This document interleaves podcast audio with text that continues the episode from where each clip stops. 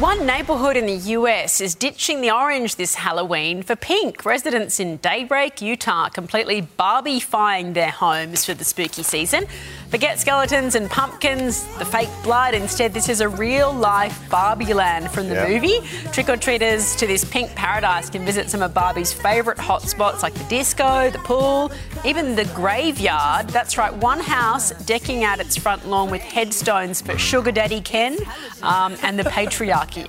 That is, oh, that's they're very killing off Barbie. that's very Barbie. wow, that is scary. Uh, killing off Ken and the Oh, just patriarchy. Ken. The pa- only the patriarchy. Only the patriarchy. Which is like people like you, males. you look, Sheva looks confused.